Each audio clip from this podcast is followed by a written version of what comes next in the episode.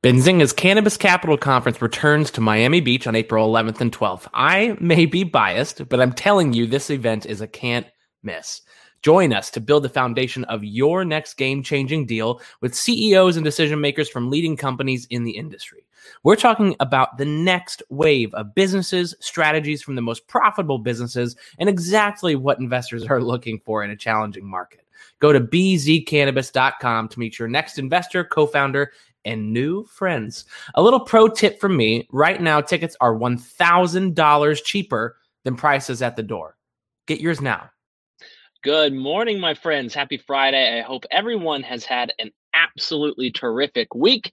This is Elliot Lane, host of Benzinga's Cannabis Daily, giving you your daily dose of cannabis news and insights. Thank you all for tuning in. Share this with your friends if you like it. Uh, got some great feedback yesterday. Uh, please continue to provide it. We'd love to hear from you all. Cannabis Hour at benzinga.com. That said, let's dive in. Let's see what's happening. We'll start in Oklahoma.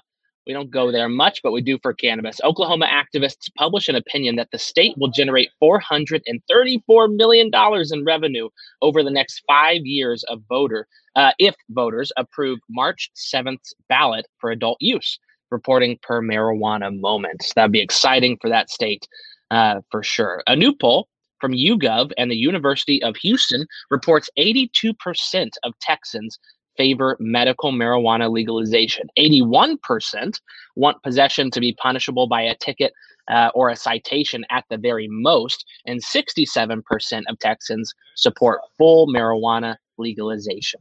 A study published by the American Medical Association in the state of New York found that cannabis consumption, well, strictly in the medical sense, was connected to an overall decrease in prescription opioid doses. Hempacco, that's NASDAQ listed HPCO, and Snoop Dogg are launching a joint venture to start a CPG powerhouse, per their press release. Uh, that verbiage for hemp and hemp derived products. I'm not going to lie, this seems a tad off brand for Snoop Dogg jumping into the hemp side. Uh, however, this could be something that could be uh, definitely beneficial for the Hempacco. So keep an eye on HPCO today uh, as we move through the day and into next week. iAnthus, that is an MSO multi state operator for those of you new to cannabis. OTC listed ITHUF is their ticker. Uh, they extend their senior secured bridge note financing with their investors, Gotham Green Partners, Oasis Management, and Senvest Management.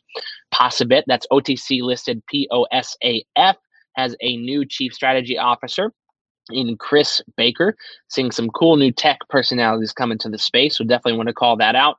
And uh, next up, Tennessee. Tennessee update. We're racing through the news today, y'all. There is quite a bit to cover uh, on the non-public company side and a good bit of public company news before we get to earnings season. Uh, back to it though, the Tennessee update. Advocacy groups are saying the state medical cannabis program is moving too slow and failing to make any progress. Uh, this is per Tennessee Outlook. CCELL. I'm sure you all are very familiar with CCELL. They are a giant in the vape space. They filed a, a lawsuit against dozens uh, of American vape um, makers and vape products, but their lawsuit failed. And dozens of those vape companies in the US were ruled to have not infringed upon CCELL's IP.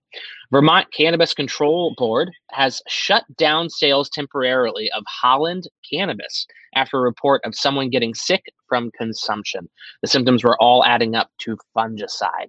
Fungicide? Fungicide? I don't know. I'm going to look that up after this fungicide. We're going to go with fungicide for this.